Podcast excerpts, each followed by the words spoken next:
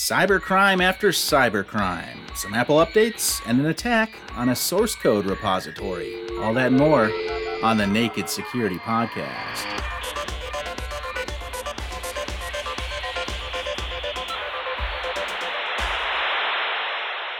Welcome to the podcast, everybody. I am Doug Aamoth. He is Paul Ducklin. Paul, how do you do? Very well, thank you, Douglas. Was that cheery enough? That was pretty good. Like a 7 out of 10 on the happiness scale, which is a pretty good baseline. Oh, I wanted it to feel higher than that. What I said, plus two and a half points out of ten. Oh, Paul, you Yeah. sound great. Oh, all right, thank you, Doug.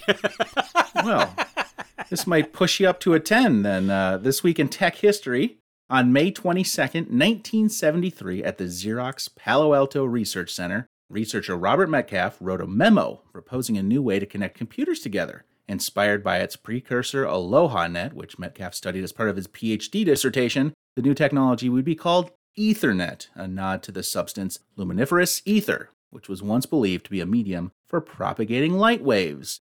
was certainly a lot faster than 160 kilobyte single sided, single density floppy diskettes. Could be worse.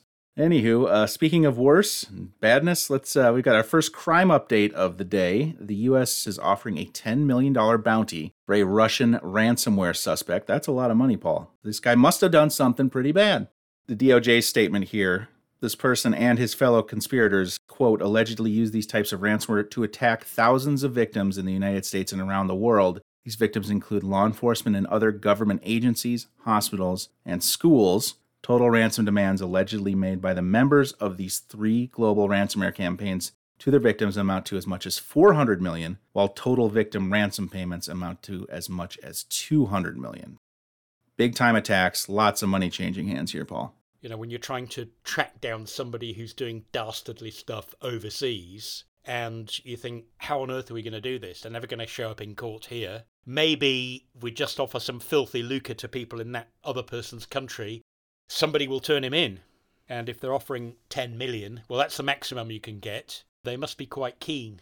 And my understanding in this case is the reason that they are keen is this particular suspect is accused of being, if not the heart and the soul, at least one of the two of those things for three different ransomware strains Lockbit, Hive, and Babuk, which famously had its source code leaked, if I'm not wrong, by a, disaffected affiliate, and has now found its way onto GitHub, where anybody who wants to can grab the encryption part. And although it's hard to feel any sympathy at all for people who are in the sights of the DOJ and the FBI for ransomware attacks, if there was any latent droplets of sympathy left, they evaporate pretty quickly when you start reading about hospitals and schools amongst their many victims. Yeah. So you have to assume it's unlikely that they'll ever see him in a US court. But I guess they figured it's too important not to try. Exactly. We will, uh, as we like to say, keep an eye on that. And uh, while we're waiting, please go and take a look at our State of Ransomware 2023 report. It's got a bunch of facts and figures that you can use to help protect your organization against attacks. That's available at sophos.com slash ransomware 2023. One little hint that you can learn from the report. Surprise, surprise. It costs you about half as much to recover from backups as it does from paying the ransom. Because even after you've paid the ransom, you still have as much work as you would have to restore your backups still to do. And it also means you don't pay the crooks. Exactly. All right. We have another crime update. This time it's our friends over at iSpoof, who uh, I have to admit have a pretty good marketing team, except for uh, everyone getting busted and all that kind of stuff. Yes, this is a, a report from the Metropolitan Police in London about a case that's been going on since November last year when we first wrote about this on nakedsecurity.sophos.com when a chap called Tejay Fletcher and I think 169 other people who thought they were anonymous but turned out they weren't got arrested and this Fletcher fellow who was the kingpin of this has just been sentenced to 13 years and 4 months in prison, Doug. And that is a pretty big sentence by any Yeah. country's standards. And the reason is that this service was all about helping other cybercriminals in return for bitcoinage to scam victims very believably. You didn't need any technical ability, you could just sign up for the service and then start making phone calls where you could choose what number would show up at the other end. So if you had an inkling that somebody banked with XYZ Banking Corporation, you could make their phone light up saying incoming call from XYZ Banking Corporation and then launch into your spiel. So it seems from the National Crime Agency's reports at the time that they made millions of calls through this service, the air quotes customers, and they had something like a 10% success rate, where success is measured that the caller was on the line for at least a minute. And when you think about when you know something is a scam call, you hang up pretty jolly quickly, don't yeah, you? Like a minute is a, a minute, long time. And that means they've probably hooked the person. And you can see why, because everything seems believable. And if you are not aware that that caller ID or calling line identification number that shows up on your phone is nothing more than a hint that anybody can put in anything, and that anybody with your worst interests at heart who wants to stalk you can for a modest monthly outlay, buy into a service that will help them do it automatically. If you don't know that that's the case, you're probably going to have your guard way, way down when that call comes through and says, I'm calling from the bank. You can see that from the number. Oh dear, there's been fraud on your account. And then talk you into doing a whole load of things that you wouldn't listen to for a moment otherwise. The reach of this service, the large number of people who used it, he had tens of thousands of air quotes customers apparently and the sheer number of calls and amount of financial damage done which ran into the millions is why he got such a serious sentence part of the reason they were able to attract so many customers is that this was on a public facing website it wasn't on the dark web and it uh, was pl- pretty slick marketing if you head over to the article there's a 53 second marketing video that's uh, got a professional voiceover actor and some uh, fun animations. It's like a pretty well done video. Yes, I spotted one typo in it. They wrote end to encryption rather okay. than end to end encryption, which mm. I noticed because it was quite an irony because the whole premise of that video it says, "Hey, as the as a customer, you're completely anonymous." They made a big pitch of that. I think it probably was an end to encryption. yes. You may have been anonymous to your victims, but you weren't anonymous to the service provider Apparently, the cops in the UK at least decided to start with anybody who had already spent more than a £100 worth of bitcoins with the service. So there may be people who dabbled in this or used it just for a couple of things who are still on the list. The cops want people to know that they started at the top and they're working their way down. The anonymity promised in the video was illusory. Well, we do have some tips, and uh, we have said these tips before, but these are great reminders, including one of my favorites because I think people uh, just assume that caller ID is uh, an accurate reporter. But tip number one is treat caller ID is nothing more than a hint. What do you mean by that, Paul? If you still get snail mail at your house, you'll know that when you get an envelope, it has your address on the front. Usually, when you turn it over, on the back of the printed envelope, there's a return address. And everyone knows that the sender gets to choose what that says, and it might be genuine, it might all be a pack of lies. That is how much you can trust caller ID. And as long as you bear that in mind and think of it as a hint, then you're golden. But if it comes up and says XYZ Banking Corporation, because they've deliberately picked a number that you specially put in your contact list to come up to tell you it's the bank, doesn't mean anything. And the fact that they start telling you that they're from the bank doesn't mean that they are. And that segues nicely into our second tip, doesn't it, Doug? Yes, always initiate official calls yourself using a number you can trust. So if you get one of these calls, say, I'm going to call you right back using the number on the back of my credit card. Absolutely. If there's any way in which they have led you to believe this is the number you should call, don't do it. Find it out for yourself. Like you said, for reporting things like bank frauds or bank problems, the number on the back of your credit card is a good start. So, yeah, be very, very careful. It's really easy to believe your phone because 99% of the time, that caller ID number will be telling the truth. All right, and then uh, last but certainly not least, not quite as technical, but more a softer skill. Tip number three is be there for vulnerable friends and family. That's a good one. There are obviously people who are more at risk of this kind of scam. So it's important that you let people in your friends and family circle who you think might be at risk of this kind of thing know that if they have any doubt, they should get in touch with you and ask you for advice, as every carpenter or joiner will tell you, Douglas measure twice, cut once. I like that advice. Uh, I tend to measure once, cut thrice, but uh, don't follow my lead there. Yeah, you can't cut longer, eh? nope. We've sure all can't. tried. uh, uh, that's uh, two updates down, one to go. We've got an update on, uh, if you recall earlier this month, Apple surprised us with a new rapid security response, but it didn't say what the updates actually fixed. But now we know, Paul. yes, two O days plus a bonus O day that wasn't fixed before. So if you had, what was it, macOS 13, Ventura the latest, and if you had iOS slash iPad OS 16, you got the rapid security response, and you got that version number round brackets A round brackets. Here is the detail about this update blanks text string, and you had no idea what was fixed, and you, like us, probably thought, I bet you it's a zero day WebKit that means drive by install, that means someone could be using it for spyware. Lo and behold, that's exactly what those two zero days were.